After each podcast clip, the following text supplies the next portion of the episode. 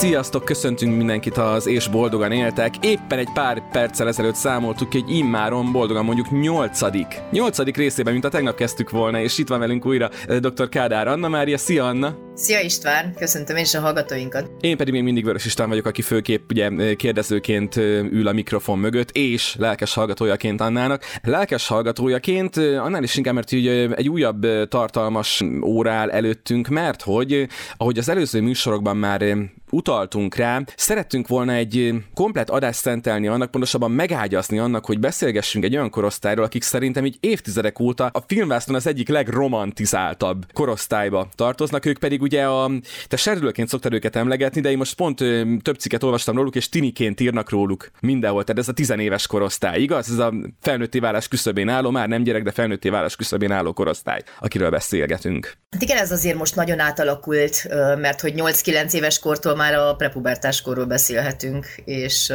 gyakran ugye a kapunyítási pánik miatt még a 25-30 éves kor is beletartozik, úgyhogy tehát, hogy egy jó hosszú időszakot felölel ez a megnevezés. És ahogy erre utaltunk is, ez 3 most futó, egyébként nagy sikerrel futó sorozatot fogunk segítségül hívni, akik ezt a korosztályt állítják a történeteik középpontjába.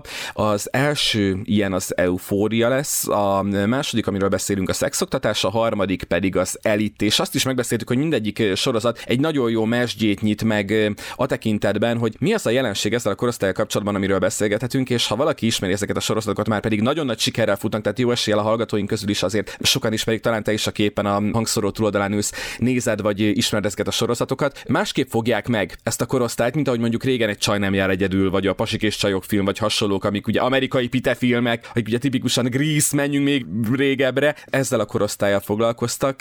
Nekem nagyon tetszik egyébként, hogy a drámáikat láttatják sokkal mélyebben. Anna, mit gondolsz, miért lehet az, hogy ez a korosztály ennyire kedvelt, úgymond a képernyőn, hogy már innen indultunk, hogy tűnik a képernyőn? Egyrészt, mert ez a második születésnek az időszaka, ahogy Vekerdi Tamás szokta nevezni. Amikor ugye először megszületünk, akkor egy elkülönült test szakad ki az anyánknak a testéből, és jön a világra, és ebben a második születésben lényegében egy ilyen elkülönülő személyiség szakad ki, de most már az érzelmi burokból, a családnak az érzelmi burkából. És mit kell tegyen? Hát szembe kell nézzen önmagával és a világgal. És ez egy nagyon-nagyon nehéz feladat és folyamat. És van nekem egy kedvenc könyvem, előkészítettem, nem tudom, hogyha ismered, ez igen? A Linus Káber, A szívem egy bezárt bódé. Hát most benne lesz a linkgyűjteményünkben. A toplistám csúcsán van, és annyira jól megfogalmazza, tehát egyrészt az illusztrációk is gyönyörűek, meg ugye ő, Linus Káber interjúkat készített kamaszokkal, és ilyen monológokká írta át, aha. És ő mondja azt, hogy kamasznak lenni pokoli érzés. Természetes, hogy az. Végül is át kell esned az első újjászületéseden, a megszületésed óta. A hernyó átalakul pillangóvá, az édes sárga kis csirkéből rekettes hangú, félig kifejlett csúnyácska madár lesz, akit senki sem tart már aranyosnak, és a kis petárda tűzijátékként robban. A gyermekből kamasz lesz. Meg még egy mondata, szintén Linus Kábernek: 15 éves a bőröm, a csontom, a szemem, a lábam és a karom, de a szívem nem. A szívem úgy kb. 7,5 éves. És szerintem ebben a mondatban benne van ennek a korszaknak a, hát ugye a teljes harca, hogy a testi fejlődés, a lelki fejlődés, egyáltalán hogyan születik meg ez az új személyiség, és ez egy nagyon nagy harcnak az időszaka, hogyha visszagondolunk, és nagyon jó, hogy megharcoljuk ezt az újjászületést, hiszen ez tényleg a felnőtté válásnak az egyik fontos alapja. Igazából ez egy olyan harc, ami elkezdődik, de nagyjából a halálunkkal ér véget, nem? Igen, mert rengetegszer a felnőttek csak ugye gubancokat látják, hogy van egy serdülőkor, és azon át kell esni, miközben igazából ez egy fejlődési folyamat, és tényleg ez a halálig tart, mint ahogy az Erikssoni fejlődés elméletben, ugye ez pont az identitáskeresés versus szerepdiffúziónak a szakasza, hogy én megtalálom azt, hogy ki vagyok én, választ kell adnom lényegében rengeteg kérdésre, ami nem egy egyszerű történet, hogy ki vagyok én, egyáltalán mit akarok az élettől, milyen értékek szerint akarok élni, mi az, amit én saját magamról gondolok, vagy akár másokról, vagy elgondolkodok azon, hogy mások mit gondolnak rólam, milyenné szeretnék válni, milyennek szeretném mutatni magam. Meg ugye el kell döntsem azt, hogy ebben a szorításban, ugye ott vannak a családnak a normái, ott van a társadalomnak az elvárása, ott vannak a kortársak, és valahogy ebben a hármas dinamikában végül is én hogyan születek meg. És szintén Linus Káber mondja azt, hogy a serdülőkor ez egy kicsit olyan, mint hogyha átrendezték volna a szobádat a tudtod nélkül. Tehát anélkül valakit megkértél volna rá, jó, és minden ismeretlen lesz, minden teljesen más, és te ott állsz ennek az új szobának a küszöbén, és nézed, hogy mi ez a változás, hogy mi történt itt, hol vannak a játékaid, hol van az addigi biztonságod, hol vannak az érzéseid, és ugye, hogyha átrendezünk egy teret, hol vannak ezek az ismerős illatok, meg azok a kapaszkodók, amik annyira jól ugye érzelmi biztonságban valahogy megtartottak, és hova lett minden, meg is kérdezed magadtól, hogy ez itt az enyém? Hát sokszor ez a Janikovszkinak mi is a címe? Kamaszmonológok? Nem. Kamaszmonológok, Janikovszkinak, tudod, egy kamasz monológia. Nem tudom, azt ismered, azt imádom, azt a könyvet. Nem, de jegyzetelek, készül a linkgyűjtemény az adáshoz, amit már többször beígértünk, hogy minden adáshoz készül majd egy linkgyűjtemény az elhangzott könyvcímek, filmcímek, zenei címek alapján. Ezt nem felejtettük el. A tükör előtt az a címe, igen. Egy kamasznak a monológia. Hát Aha. Azt szerintem minden serdülőt nevelőszülőnek ajánlanám, mert az valahogy így egy belső monológ szempontjából, hát ugyanúgy Linus Káber, ahogy leírja, elmondja azt, hogy egyáltalán testileg hogyan érzi magát a serdülő, tehát hogy a feje megnőtt, a nyaka megnyúlt, és...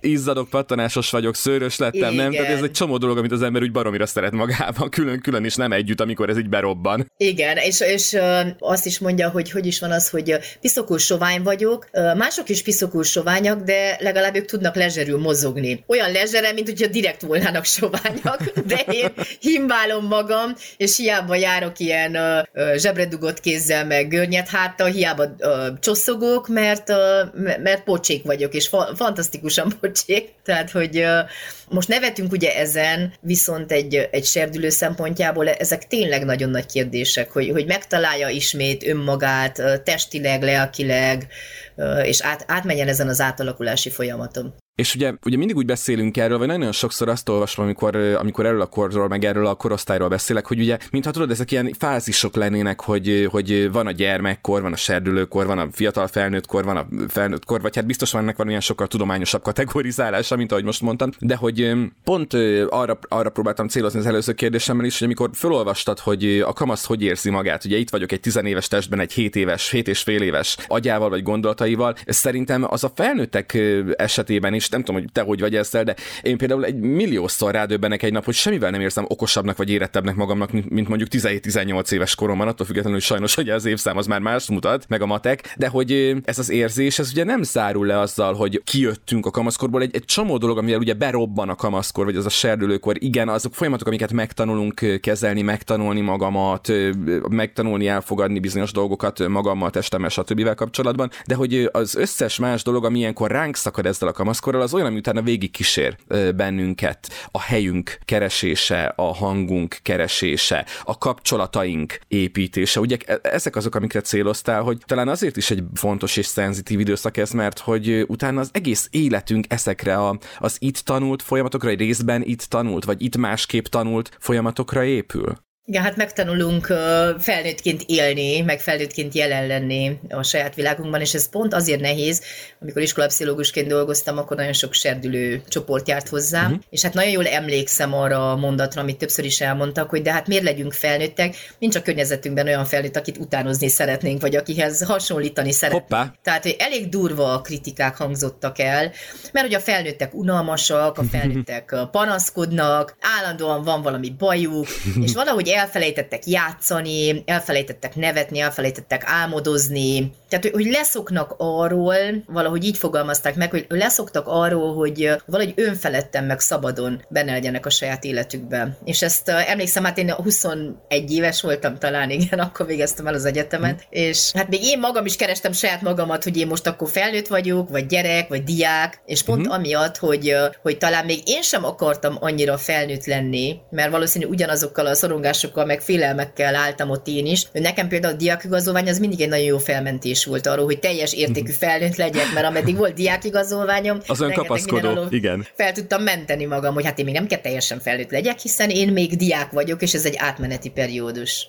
Tehát, hogy valahogy ez a, azt is mondták valahogy a gyerekek, hogy ez a feladom magam, hogy feladom az álmaimat, feladom azt, amivé akartam én válni, mert ugyanúgy, ahogy életközépválságkor ezt megkérdezzük magunktól, hogy az a gyerek, aki voltam, büszke lenne arra a felnőttre, akivé váltam, na most ugyanúgy egy serdülő is pontosan ezen az úton kell elinduljon, hogy ő nem tudja még megjátszani magát, meg annyira fehér-feketében gondolkodik, és annyira erős az igazságérzete, hogy neki nincsenek kompromisszumok, és talán ezért is olyan nehéz úgy benne lenni a világban, hogy mégiscsak azért beilleszkedjek, és a keretek, meg a szabályokat el tudjam fogadni. Ez egy hatalmas harc. Magamban is, és kívül is.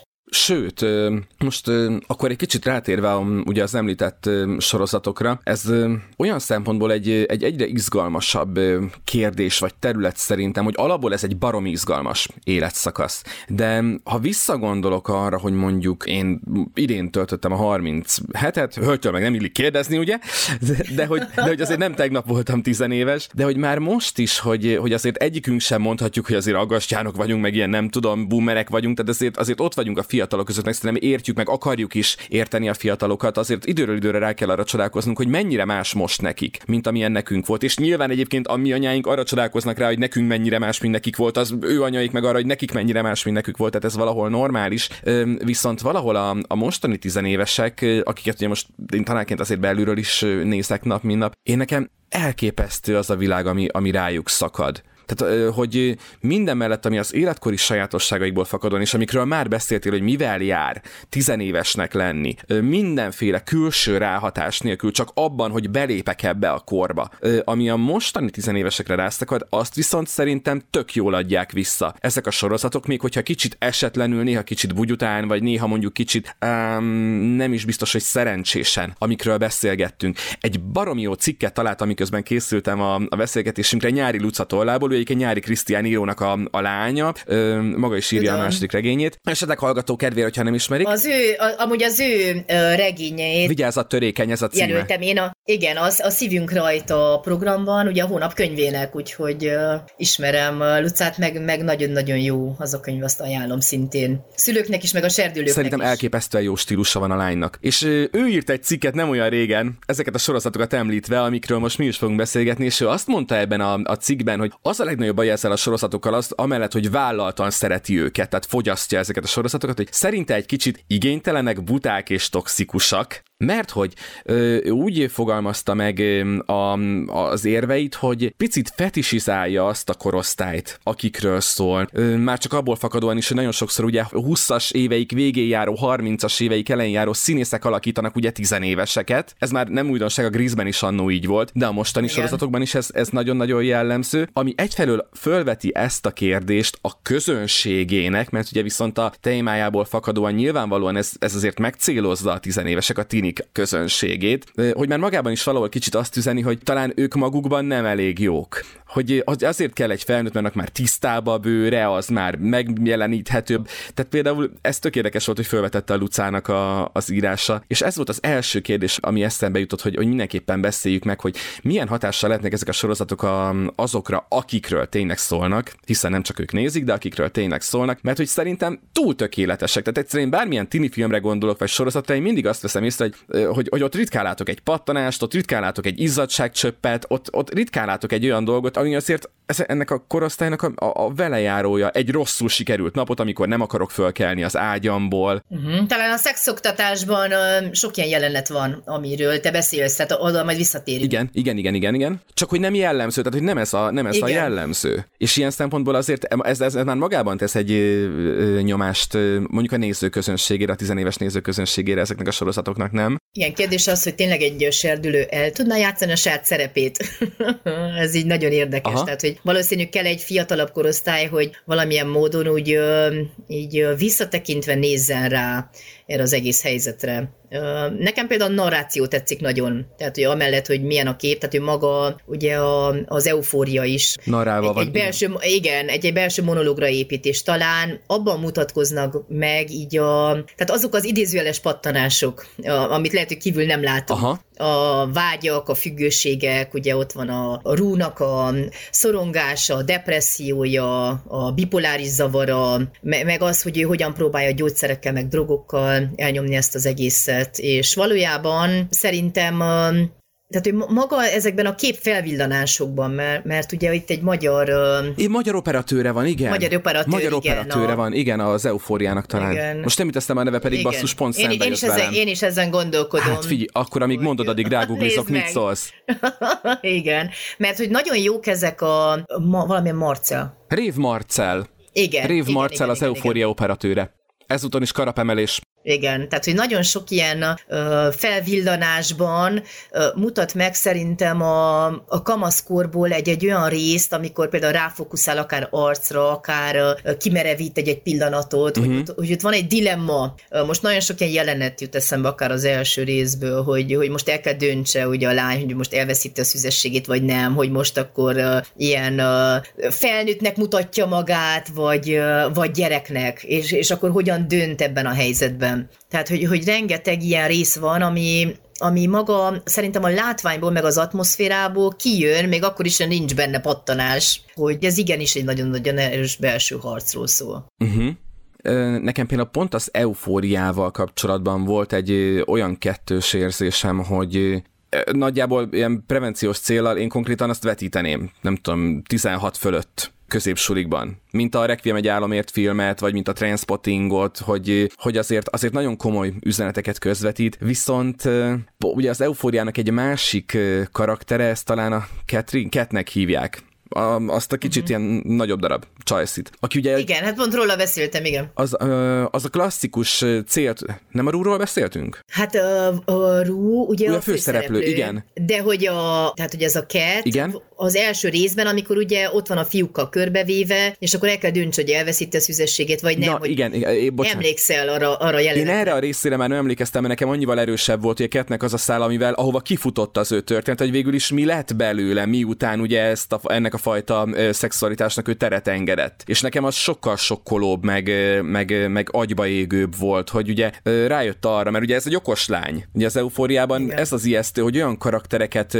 vonultat föl, akik szerintem teljesen életszerűek, és nagyon szerintem magán a karakteren olyan szempontból kevés manír van, hogy ügyesen válogatták ki azokat a korosztályos jellemzőket, amik valóban jelen vannak ma a tizenévesek életében. Most gondoljunk csak bele abba, hogy a TikTok az egyik legnépszerűbb felület a tizenévesek között, és egy csomóan a TikTokot mire használják, főleg a fiatal lányok között, tehát hogy ilyen előzeteseket nyújtsanak olyan anyagokról, amiket mondjuk OnlyFans-en tesznek közzé.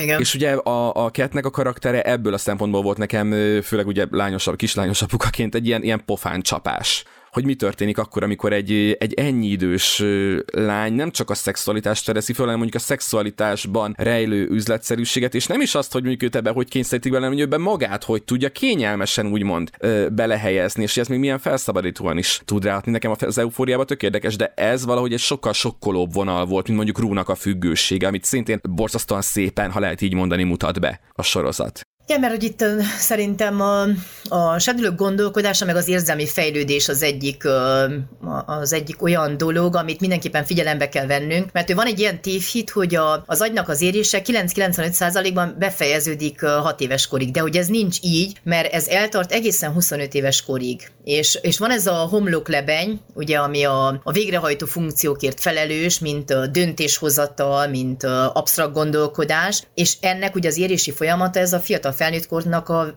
a vége, és ebből a szempontból ugye maga a gondolkodási funkciók, meg ez a döntés, ez nagyon sérülékeny és nagyon befolyásolható. És pont emiatt van, hogy nagyon sok serdülő ugye ilyen kockázatos viselkedésben vesz részt, hogy érzékenyebb jóval inkább a jutalomra, azonnal megkapni valamit, nem mérlegeli a kockázatokat, meg a következményeket, nem gátolja le a válaszokat, tehát hogy nincs meg ez az impulzivitás kontroll, vagy akár a frusztráció tolerancia, meg meg nem nagyon tud még perspektívát váltani, és hosszú távra tervezni, akár gondolkodni, felmérni, hogy tényleg annak a viselkedésnek mi lehet a következménye.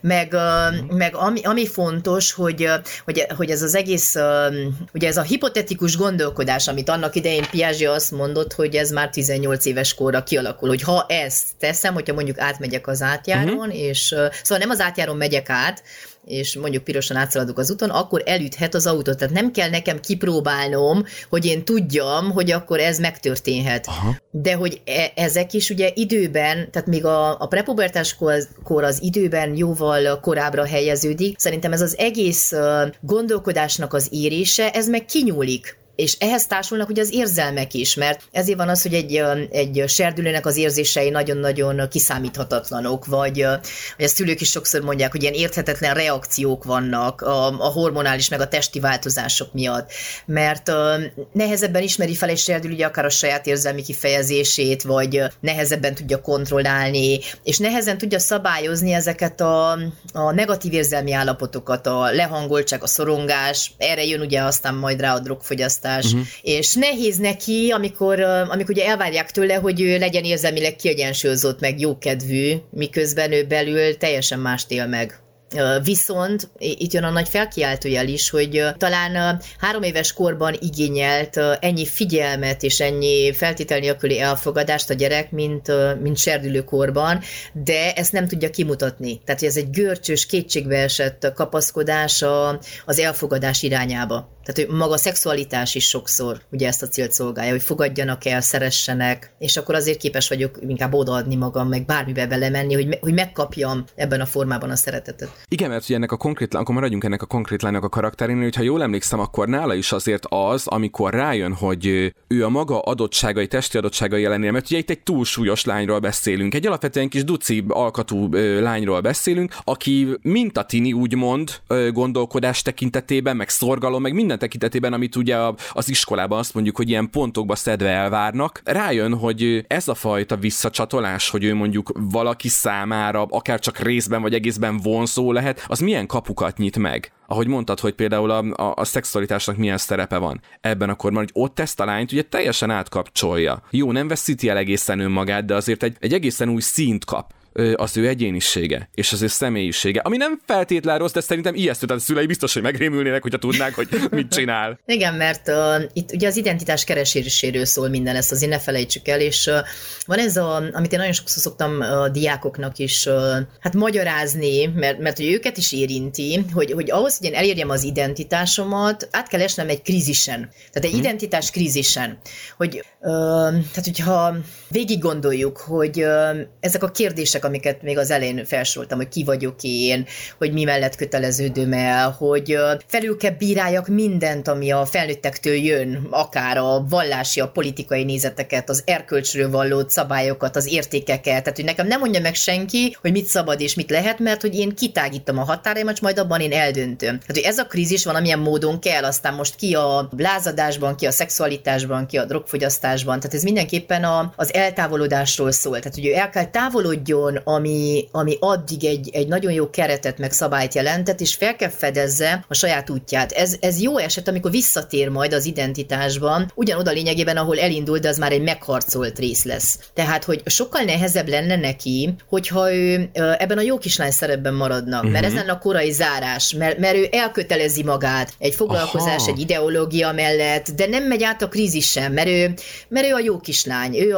vallja a családjának a nézeteit, a vallását, nincs önálló véleménye, sokszor ugye ilyen konformista, vagy akár merev, mert az anyukája azt mondta, hogy erre az egyetemre kell menni, vagy ezt kell szeretni, vagy erre a pártra kell szavazni. Tehát ez a jó kislányoknak a tipikus története, akik nem harcolnak meg, nem lázadnak, és ugye a szülőknek ez sokszor ilyen megnyugtató, amikor elmondom azt, hogy ugyanúgy, mint a dac korszakban, a serdülőkorban is a lázadás az amúgy egy jó jel. Mert ugye ezt akartam mondani, hogyha tovább gondolod ezt, akkor igen, ugye szokás mondani, hogy nincs ingyen ebéd. Tehát, hogy valahol ez, ami kimarad ott, ahol meg kéne történnie, ez esetben, ha jól értem, amit mondasz, akkor gyakorlatilag egy ilyen szerves összetevője kéne, hogy legyen ennek az életkornak a lázadás valami ellen, hogyha ez itt kimarad, igen, akkor valamikor máskor, mondjuk amikor kiszabadul a szülői kontrollról, mondok valamit egyetemen, vagy az első munkahelyén, vagy akárhol az a srác, vagy kislány, vagy akárki, akkor az ott kijön, nem? Igen, mert az egyetemistákra például ez a moratórium jellemző. A moratórium, ez is ugye szintén Marciának az identitás elméletében van, ez az éppen működő identitáskrízis, amikor keresi a válaszait a saját kérdéseire, vagy vergődik a saját elképzelései meg a szülői elvárások között. Valamit követ, aztán elveti, megnézi a pozitívumait, negatívumait, és sokszor ugye egy fiatal egyetemista is ilyen döntésképtelennek tűnik, mert ugyanúgy megkérdik tőle, hogy mi leszel, ha nagy leszel, akkor most merre akarsz menni, és ő még nem tudja, mert ő még ki kell próbáljon nagyon sok utat, és ez is teljesen rendben van, hogy az egyetemista évek azért még erről szólnak. Akkor van a gond, hogyha eljutunk az identitás diffúzióig, amikor nem éltem át ezt az identitás krízist, nincs egy integrált én képem, nem tudok ugye a saját céljaim érdekébe befektetni energiát, mondjuk akár ilyen cinikussá vagy zavarodottá válok, hogy nem is tudom, hogy ki vagyok. És hát ugye még kapok egy esélyt, majd az életközépválság körül, ez a 40-45 év körül, amikor tényleg eldönthetem, hogyha addig nem változtattam, akkor még mindig van egy esély arra, hogy végre elinduljak a saját utamon. Mert nagyon sok fiatal eljutva ugye hát már az érett felnőttkorban rájön, hogy nem is a saját életét élte. Mert akkor, ha én elkövetek hibát, meg bármit, elindulok tévutakon, és onnan visszatérek, az mégiscsak az én döntésem. Tehát megpróbáltam.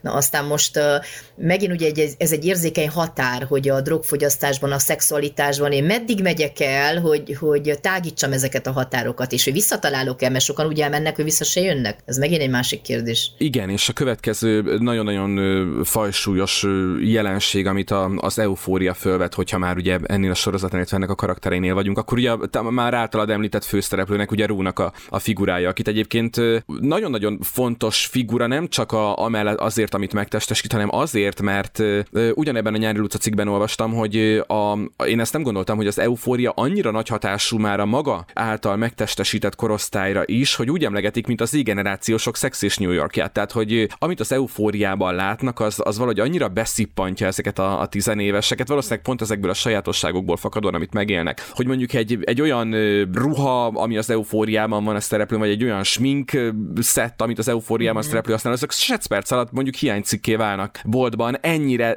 trendsetter lett úgymond az eufória, ami ugye azért veszélyes, mert arról talán kevesebb szó esett, de ennek a korosztálynak a sajátja, egyfajta sajátja ugye a másolás is, hogy nagyon intenzíven jelen vannak a médiában, ami körülveszi őket, ugye ez számukra már inkább a social media, illetve ugye a filmek, sorozatok világa, és hogy innen is merítenek maguknak hozzávalót ahhoz az én építéshez, amiről eddig beszéltél. Igen, meg hogy maga a film sem tesz igazságot, hogy mi a helyes és mi nem. Tehát, hogy nem köteleződik el egyik válasz mellett sem, ezt nézőként kell ugye meghoznunk a saját perspektívánkból. És milyen rohadt nehéz ez? Még felnőttnek is, nem hát tizenévesnek, még felnőttnek is milyen nehéz ez? Meg hogy bemutatja, és lesz egy ilyen szövevényes, ilyen érzelmi háló, hogy mire vágyik valaki 17-18 évesen, hogy mennyire függünk ugye másoktól, meg a ruha mellett azért ne felejtsük el ugye a meztelenséget. Igen. Azt is mondja, van egy ilyen mondat, hogy a meztelen fotó a szerelem valutája.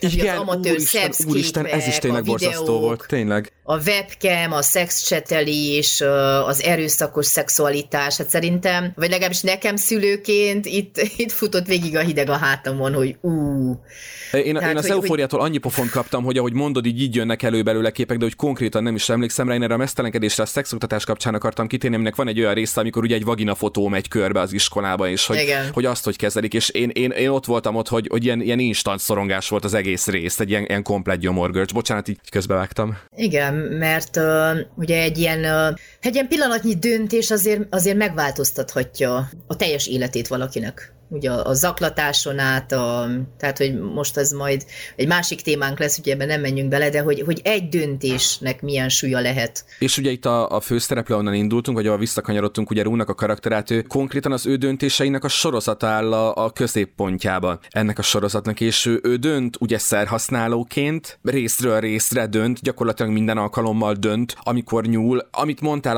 az tök igaz, hogy igen, ott vannak azok a bizonyos, ha nem pattanásként, de vizuális azért megmutatott küzdések, amik ott vannak, főleg az ő karakterében, és ugye ehhez még egy rossz család, vagy egy nem rossz, de azt mondom, hogy egy ilyen nem ideális családi háttér is társul, az ő szer használatához. Illetve, hát akkor most spoiler veszély jön, halkítsa le 10 másodpercre, aki még nem látta az Eufóriát, aztán visszahangosíthatja a podcastet. Ugye az első évad vége? Tehát én emlékszem, hogy annyira szurkoltam neki, és amikor néztem, hogy van vége, én úgy kapcsoltam le, hogy majdnem a földhöz vágtam a telefonom, mert nekem így arról ment a tévére, hogy ez nem létezik, ez nem lehet. Igen, mert nagyon sokszor ugye az az elvárásunk, hogy a történet az jól kell véget érjen. Így tehát, van, a mese jól kell, hogy véget érjen. Igen, tehát ott van a konfliktus, ott van a drogfogyasztás, de hogy abból mindenképp van egy...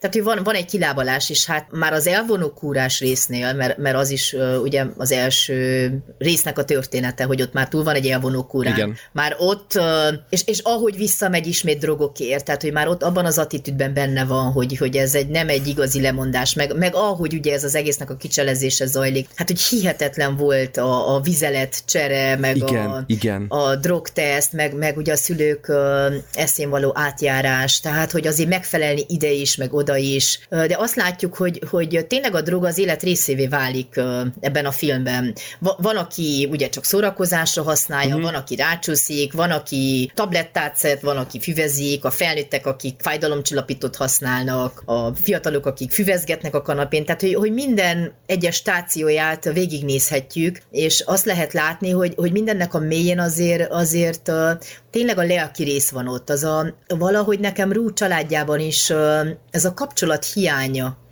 Nem tudom, neked feltűnt-e, hogy valahogy nincs kapcsolat. Hogy ott vannak együtt, de olyan, mintha csak a testvérével lenne. Ezt akartam mondani, hogy a húga, nekem a húga volt az egyetlen, akivel úgy éreztem, hogy ő számít neki, és hogy ő az, akire gondol, amikor mérlegel egy döntést, és rosszul érzi magát a döntése miatt, mert tudja, hogy nem minta ő a húgának, akinek szeretne minta lenni, de akkor is a szerhez nyúl, viszont, hogy igen, az viszont nagyon sokkoló volt, hogy a szülővel való kapcsolat az mint olyan, az gyakorlatilag csak azért létezik, hogy lássuk, hogy mennyire valid, hogy ő szert használ, mert hogy ezt nem lehet másképp kezelni. Tehát, hogy nincs semmi támogatás mögötte, vagy hogy részéről ezt nem is, úristen, nem is tudom, hogy mondjam.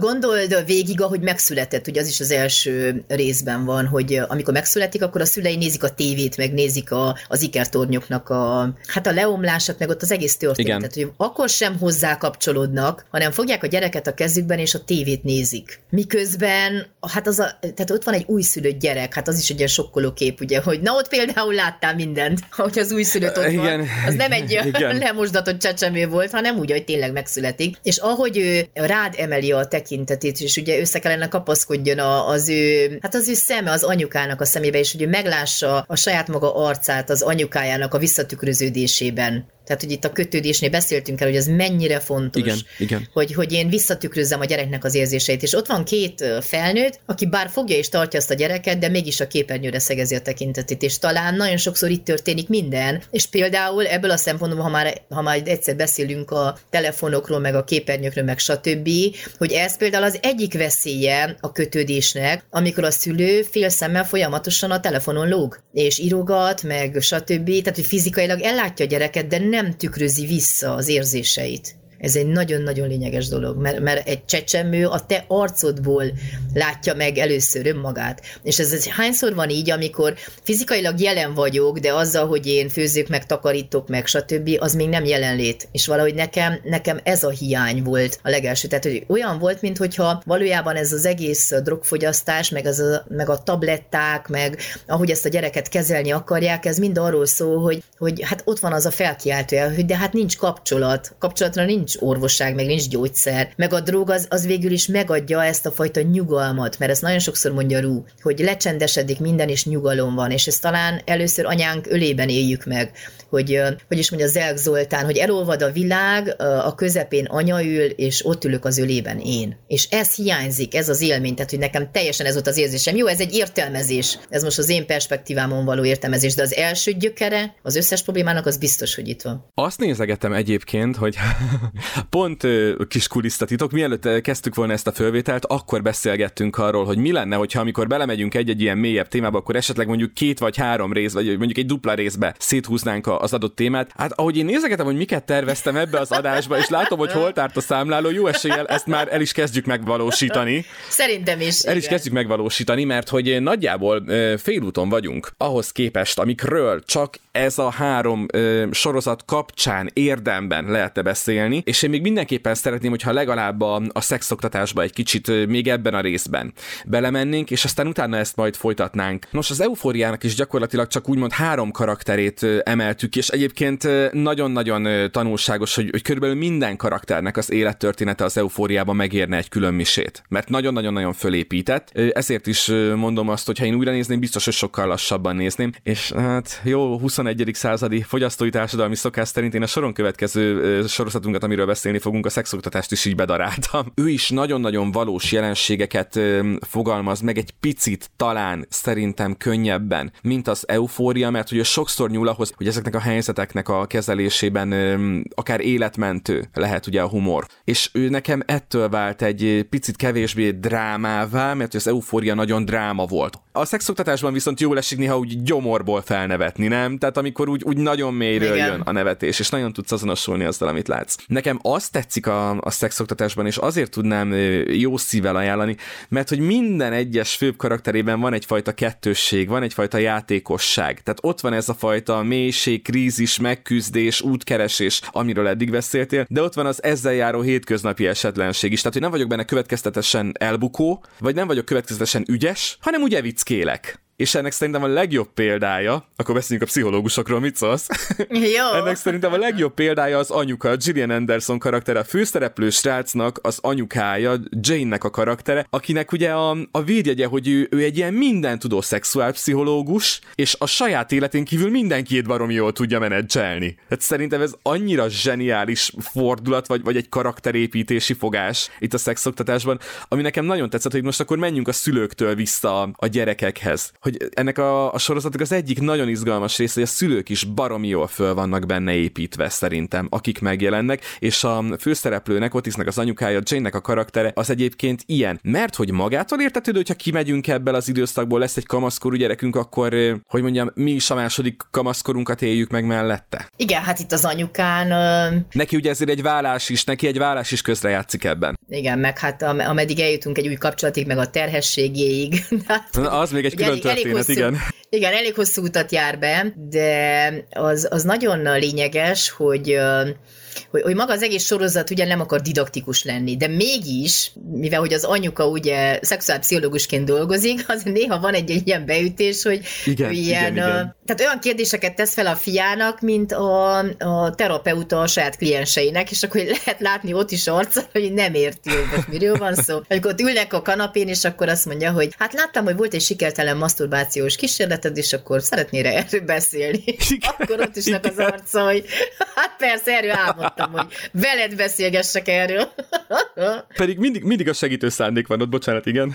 Igen. Szerintem az egész sorozatnak is így az anyuka karakterén keresztül is az egyik fő kulcsszava, ez maga az önismeret, hogy mindannyian ezen az úton haladunk, és valahogy pont azt a mitosz dönti le, hogy egy pszichológus mindent tud, és mindent tud menedzselni a saját életében. Hát ugye, hogyha egy pszichológus hiteles, akkor ő maga is el tudja mondani, hogy nagyjából ugyanazokkal a problémákkal küzd, maximum egy konfliktus helyzet, vagy egy nehézség után jobban rálát arra, amit ő tesz abban a helyzetben. Tehát, hogy nem tudsz pszichológus lenni a saját kapcsolataidban. Ott egy élő húsvér ember vagy, ugyanazokkal a hibákkal, ugyanazokkal a tévedésekkel, jó. Lehet egy kicsit más önreflexiós szinten, mert már túl vagy 400 óra önismereten, meg nem tudom hány terápiás képzésen, de hogy ugyanazok a problémáid, tehát hogy magasabb szinten ugyanott forgolodsz te is. És nagyon lehet látni az anyukán, hogy bár tanácsokat ad, de ő maga is elbukik a kapcsolataiban, ő maga is, hát ugye ott volt egy durva jelenet, amikor a jegyzetei vesztődnek el. Igen, és ugye az is illetéktelen kezekbe kerül, meg hogy ezekkel hogyan élnek vissza, de hogy ott vannak az ő botladozásai. Meg nekem az, ami nagyon-nagyon tetszett, az a fajta lazasság, meg az a fajta felszabadultság, ahogy kezeli. Tehát lekezeli a helyen, és talán nem rágódik rajta. Mert a legtöbb ember azért egy ilyen kérdésen elrágódik 5-10 évet, hogy jaj, ha azt nem tettem volna, és jaj, ha nem sültem volna ott fel, és ha ez nem történt volna. Tehát, hogy valahogy lerendezik, vége van, és kezdődik egy másik történet. Tehát, hogy nagyon sok ilyen, az egész sorozatban végig is van egy rengeteg ilyen szerencsétlenkedés, meg helyzetkomikum, ami Hát maga ugye az anyuka, aki éjjel-nappal szexszel foglalkozik, rendszeresen váltogatja a partnereit, és van egy szexuálisan frusztrált fia. Igen. És hogy az ő összes szorongása, meg a személyes gátjai, meg a problémáinak a gyökere végül is mégiscsak az anyuka. Így van, és hogyha mindez nem lennék, akkor ez a fiú konkrétan ugye a kortársainak tart szexoktatás címszóval terápiát az iskolában sikeresen. Tehát ő kapcsolatokat ment meg a saját kortársai között, meg hasznos tanácsokat ad úgy, hogy ő a szex gondolatától is pánikrohamot kap, és ugye még egy csavar a történetben ismét lehalkítja, aki még nem hallotta az adást, és majd visszahangosítja 10 másodperccel később. A suli legmenőbb csajával veszíti el részegen a szüzességét. Tehát, hogy ezek mind-mind akkora csavarok az ő életében, amik szerintem tök jól ellensúlyozzák azt az esetlenséget, meg ami meg teljesen hiteles erről a korosztály részéről. Hát most ne értsd el, hogyha most nyilván én mindent elolvasnék a szexről, megnéznék egy csomó YouTube tutorialt, meg lenne egy szakértő anyám, hát attól én komolyan, én attól tényleg jó szexuálterapeuta lennék a saját korosztályomban, hát lennék a túrót, nem? Tehát ez tényleg a mese része a dolognak. Viszont azáltal, hogy ő neki ott van a saját karaktere, szerintem ő egy olyan karakter, akivel abszolút tudnak azonosulni azok, akik nézik, mert hogy megvan benne az a fajta menőség, amire ez a korosztály vágyik, meg az a fajta esetlenség amivel ez a korosztály nem szeretne szembesülni, de muszáj neki, mert basszus az élete része. Tehát nekem ilyen szempontból fullos, tehát a legjobb példa a szexoktatás, illetve ennek a karakterei. Az Eufória ugye belemegy a mélységekbe, de a szexoktatás szerintem, nem tudom, te hány éven felülieknek ajánlanád egyébként? Te milyen korosztályba sorolnád? Azt nem 16-os talán a Netflixen a szexoktatás, 16 pluszos.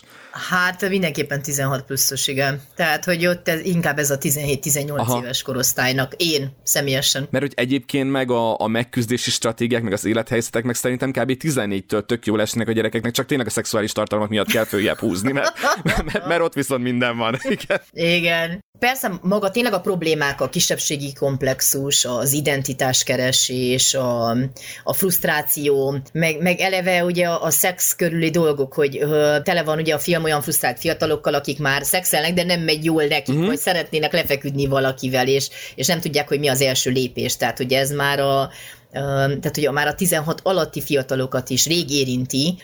Rég érinti? És hát szerintem igen, tehát hogy már a 14-15 éves korosztálynak ez már egy olyan kérdés, amivel rendszeresen foglalkoznak. Persze, hogy ugye ott is, aki különböző megoldásokat hall az anyjától, ő egy pénzszerzési lehetőségnek gondolja ezt a sütyi tanácsadást ott az iskola hátsó épületébe, és hogy milyen érdekes, hogy a giminek a nagy része ezt igénybe is veszi, mert ez tök valós, hát gondolj bele, hát mennyivel könnyebben beszélem meg a haverommal ezt, mint nem tudom, az iskola orvossal, aki hozzánk bejön mondjuk felvilágosítást tartani, és egy ilyen fabrokit kirak az asztalra, és megmutatja, hogy kell helyesen fölhúzni rá az óvszert, hogy mi ezt tudjuk, ami tök jó, mert ott hasznos tudással gazdagodsz, de tényleg vele szeretnéd ezt megbeszélni, tényleg tőle szeretnéd ezt látni, tudod? Tehát, hogy így fölveti ezt a kérdést, nem? Igen, meg lényegében, hogyha megnézzük azokat a kérdéseket, amikkel ott is foglalkozott, nem feltétlenül csak maga a szex, vagy ezt hogyan kell csinálni, hanem ugye nem az első csók, a viszonzatlan szerelem, hogy egyáltalán a gimis bálon én hogyan viselkedjek, vagy mitől szorongok. Tehát, hogy ott is nagyon jól ráérez arra, hogy a testi problémáknak, meg az ilyen szexualitással kapcsolatos kérdéseknek az oka nagyon sokszor ez a lelki rész. Tehát, hogy az ismerkedési nehézségek, az, hogy ugye a lelki válságokból adódik az én fizikai problémám. Mert az, hogy én elbizonytalanodom, az, hogy nem merek közeledni, vagy egy konfliktus helyzet esetében akkor hogyan veszem fel újra a kapcsolatot. Ezek mind-mind reális kérdések, meg az, hogy ott van ez a rengeteg helyzetkomikum, amikor tényleg nincs megoldás, de mégis van egy felszabadító nevetés, ami tényleg egy olyan fajta feszültségoldást ad, hogy nem marad ott az egésznek a súlya. Tehát, hogy valahogy... Mert hogy ezek egyébként súlyos dolgok. Tehát egy tizenéves számára súlyos dolog, mondjuk egy tizenévesnek mondjuk